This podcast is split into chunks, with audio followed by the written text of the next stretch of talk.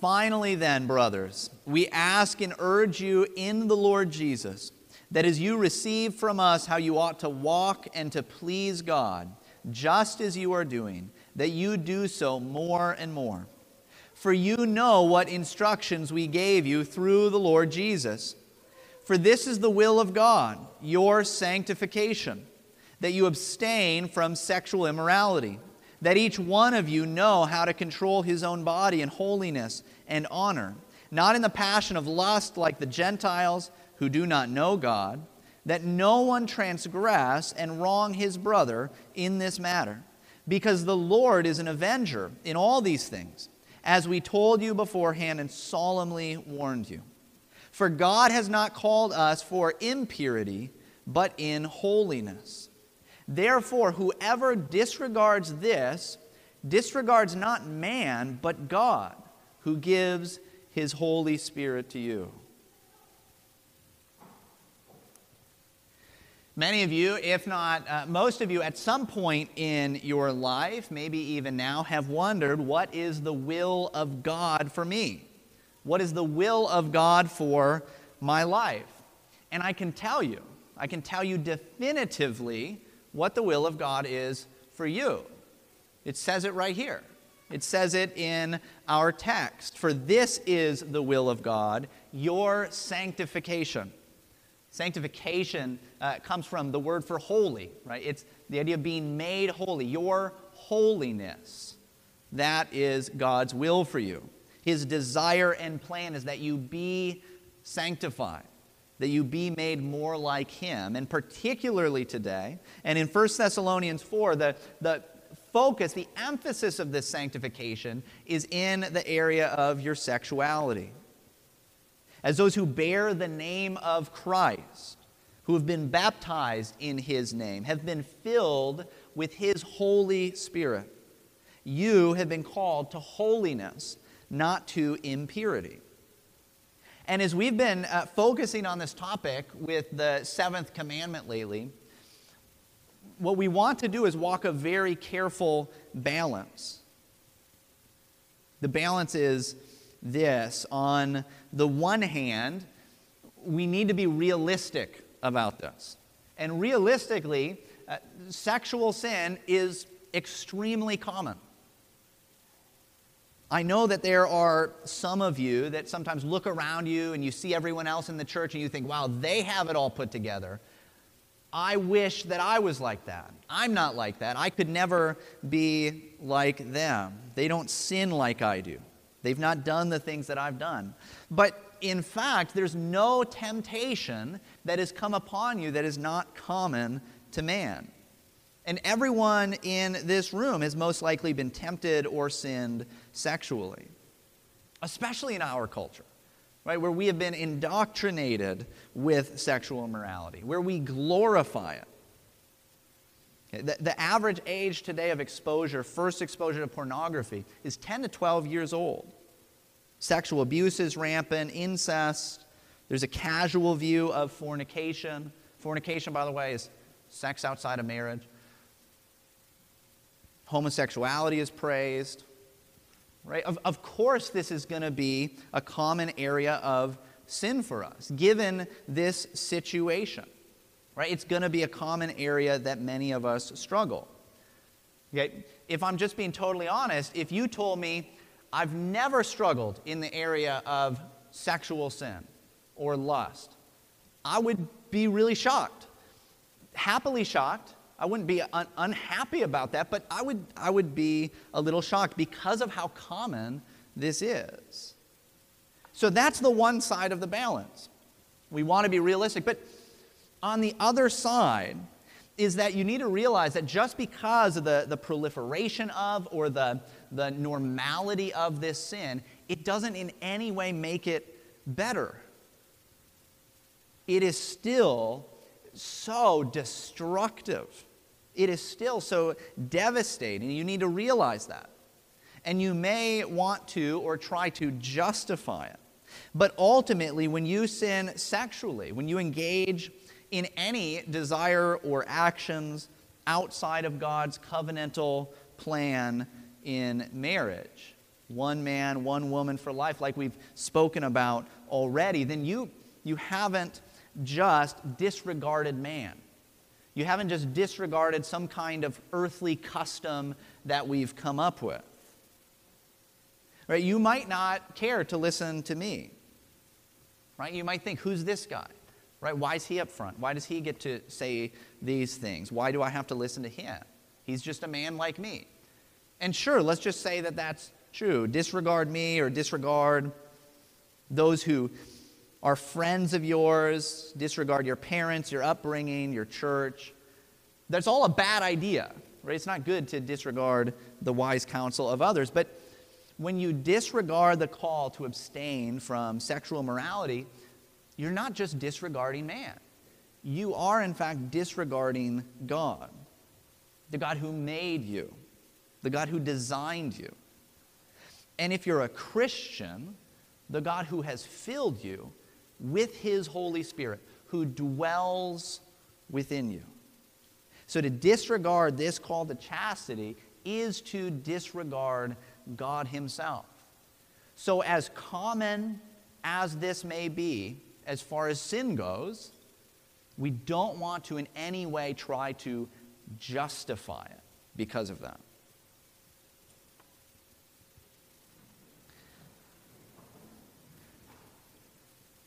Old Testament scripture reading today is from Exodus chapter 20, verse 14, the seventh commandment.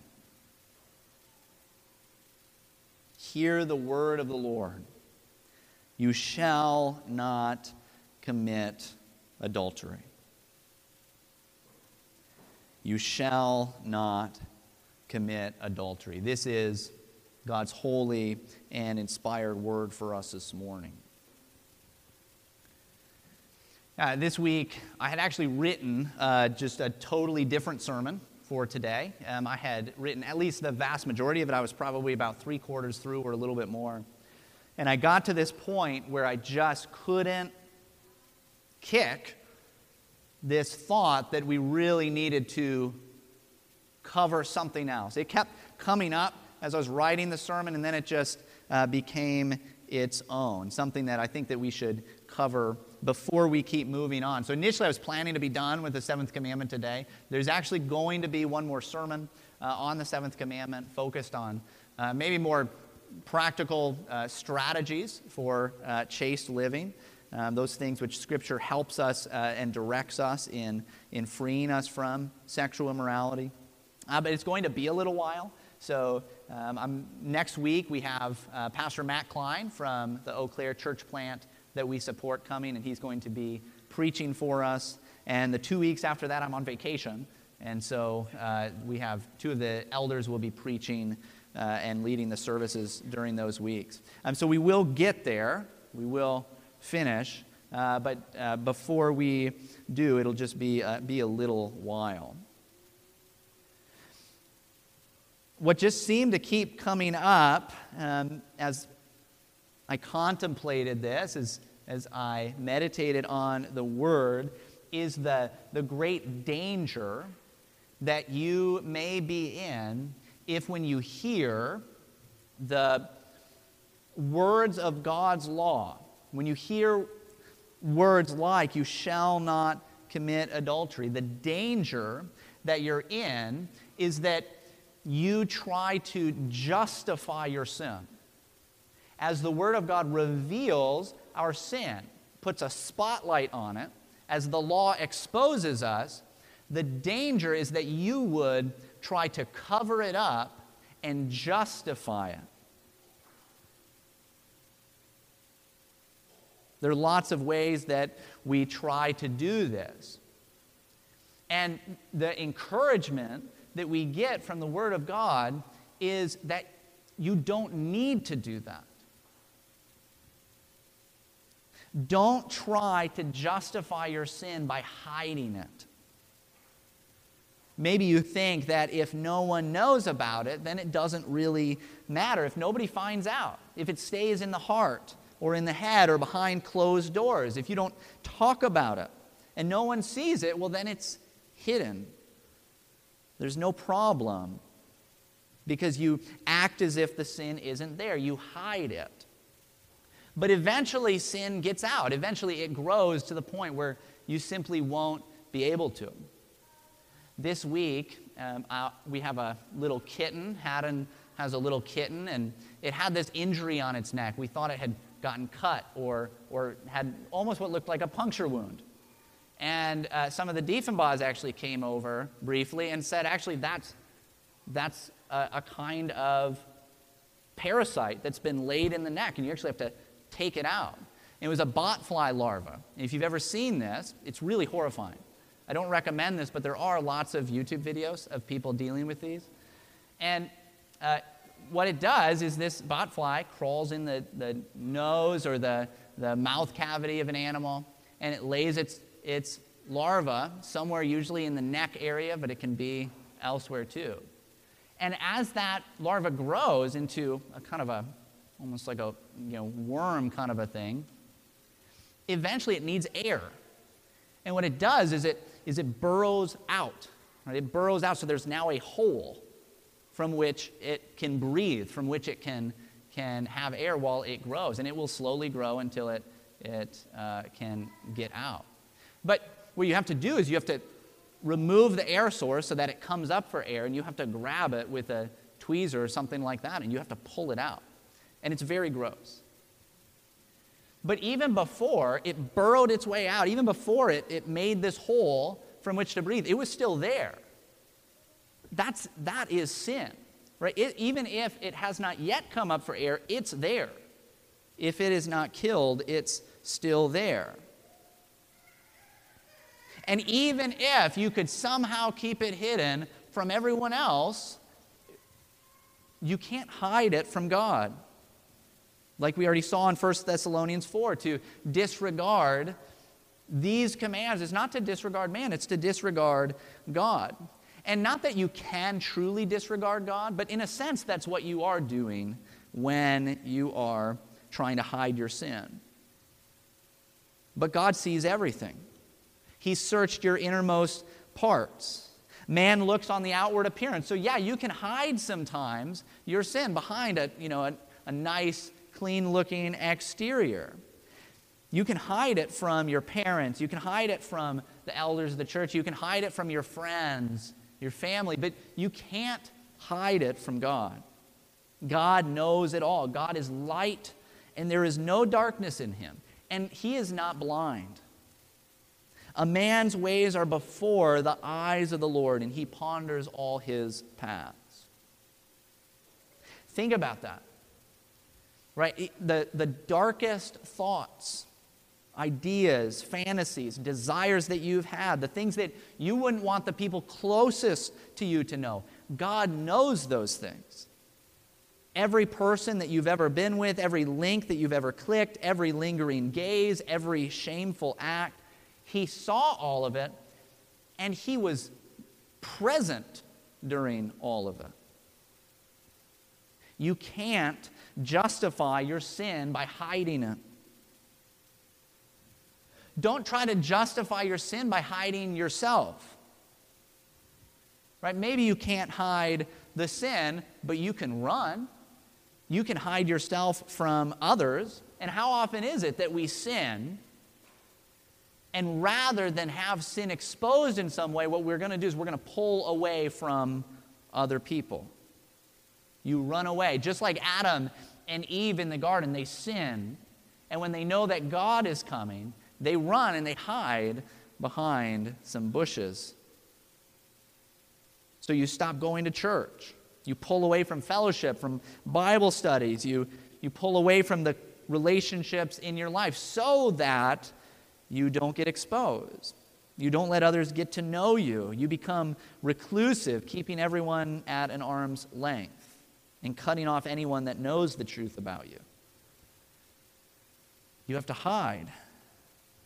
But again, you can't hide from God. You can't run from Him. He knows everything about you. He knows you in and out better than you know yourself. He knows your name the true you, not even the mask that you show to everyone else, the one you hide behind. To God, that's no better than the bushes in the garden, the garden that He planted, that He made. You can't justify your sin by trying to hide yourself. Don't try to justify your sin by thinking that it's not actually that bad.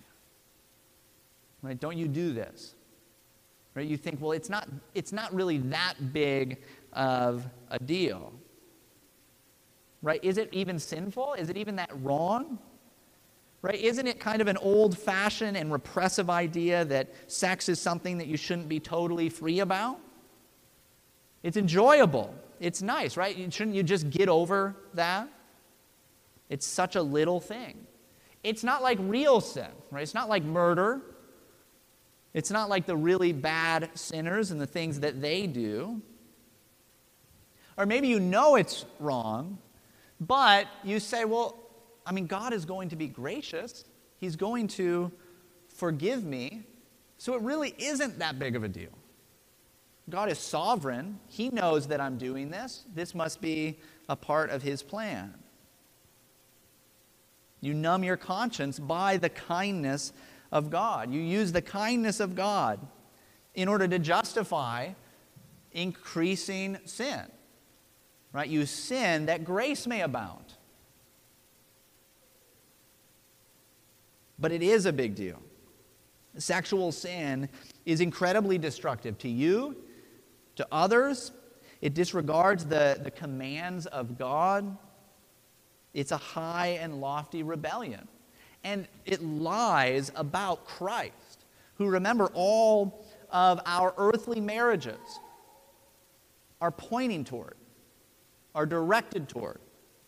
It lies about him, it defames him. We read in Scripture, as for the sexually immoral, their portion will be in the lake that burns with fire and sulfur, which is the second death. Right? There will be many people in hell forever because of their sexual immorality, because they chose to think that it wasn't a big deal. They tried to cover it up, that it didn't matter, because they had no fear of God and no concern for the wickedness of their sin. But you can't justify your sin by thinking it's actually not that big of a deal. Don't try to justify your sin by thinking that it doesn't harm anyone.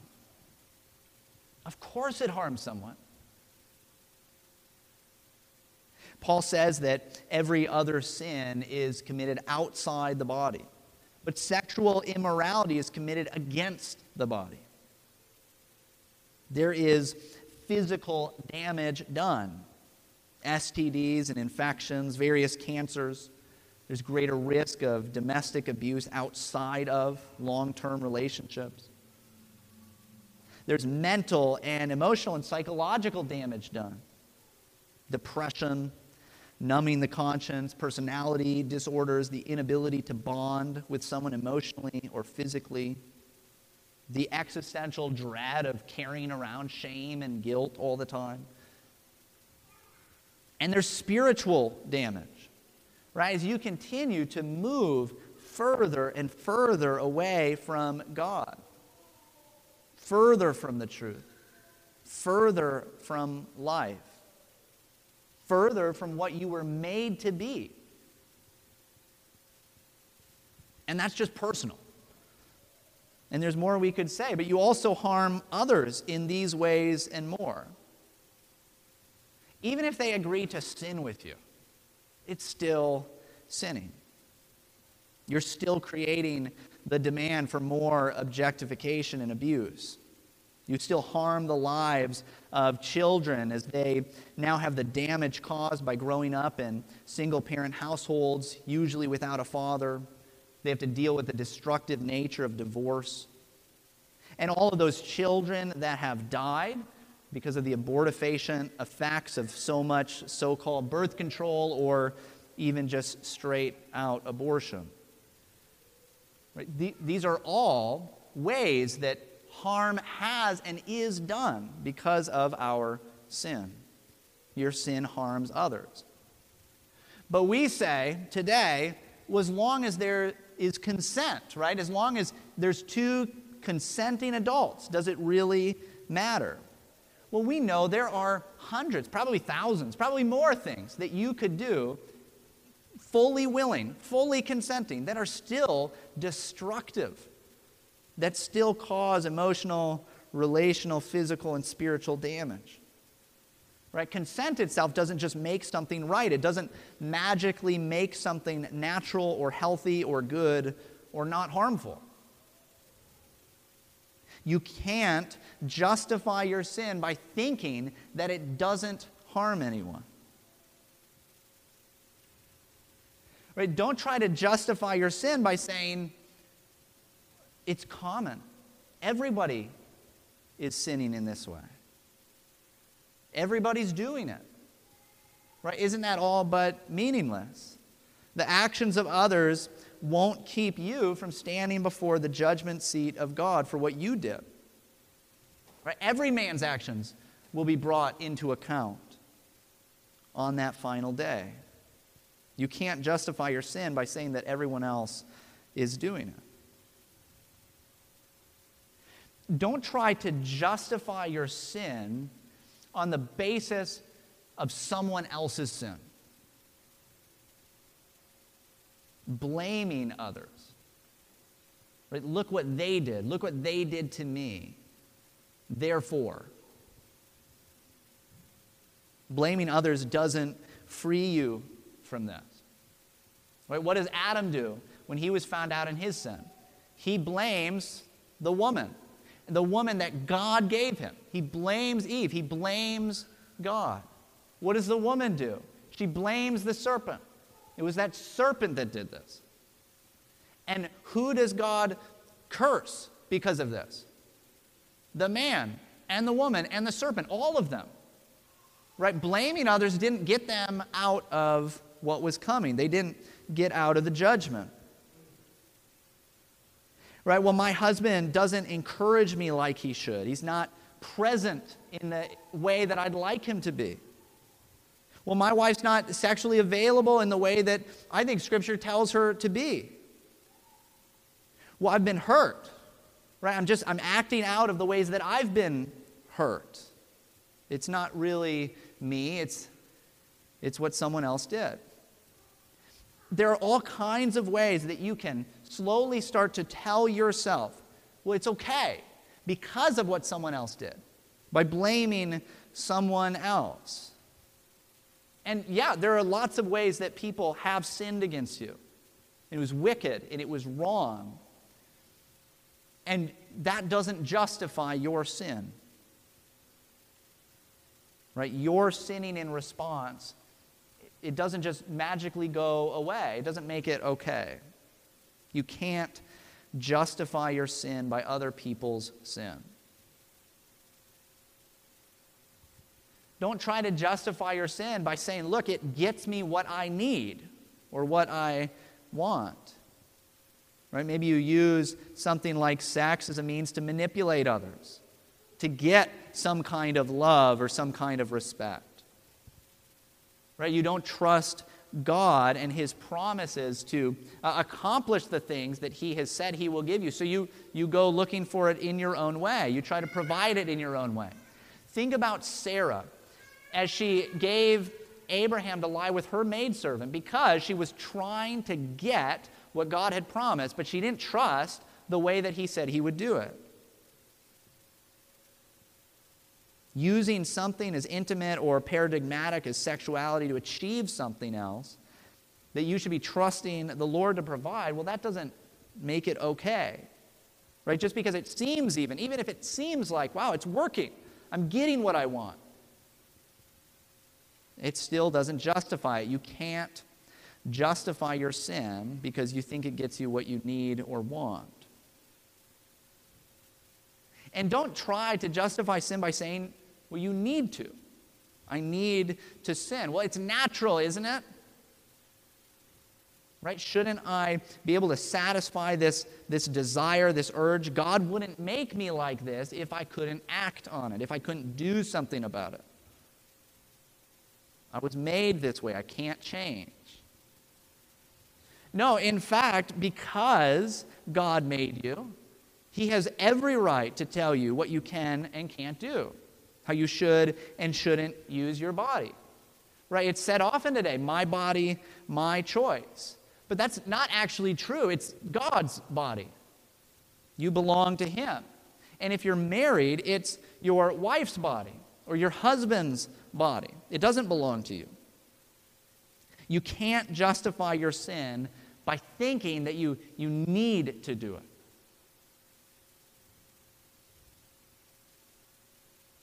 You can't justify your sin. You can't. Just on an objective level, you can try, but you can't do it. You can't justify it by hiding it, by hiding yourself, by thinking that it isn't that big of a deal, it's not that bad, that it doesn't harm anyone. You can't justify it because everybody else is doing it too, because other people have sinned against you. You can't justify it because you think it gives you what you need or want or you need it in itself. You can try to convince yourself that it's justified, but you're still guilty. You can't justify your sin. But Jesus Christ can justify you. Jesus Christ can, in a certain sense, justify your sin. Right? Not by accepting it as if it weren't that big of a deal. Not by simply pretending that it's not there, that it doesn't exist, or it hasn't done significant damage. Not by acquiescing to it or condescending to sin himself right? Not, not just being like us in that he sinned and makes us feel better about ourselves for having done these things. Not in any of the ways that you have often tried or will try to justify your sin. But Jesus Christ justifies you, justifies sin in this way that he kills it. It's not even probably proper to say he justifies sin. Right? He justifies you but he justifies sin in the sense that, that he rights every wrong. He makes all things good. Right? Jesus Christ kills your sin by taking all of it. Right? Every horrible thought, every shameful action, every false justification, every self centered twisting of his good gifts. He takes all of that to himself. He bore all of that to the cross. And he died, and he was buried, and the sin was buried with him. Right? He takes your sin with him to the grave. He took you, sin and all, with him into the grave. And when he rose up from the grave, you were justified because the sin was left in the tomb. The sin was left in the ground. Just like the burial clothes that were wrapped around Christ were left in the tomb, so your sin has been left. So your sin has been completely and in every way dealt with. He rose up for your justification. He justified sin in this sense, right? That he has righted every wrong, that he has paid every debt, that he has cleansed every impurity, that he has made even sin an opportunity to make known his redemption, his grace, his kindness, his love to you and your need for him. He has justified you. Right? The sinner turned saint. The one in darkness brought into the light. The one exposed and ashamed given a covering. The slave made a free man.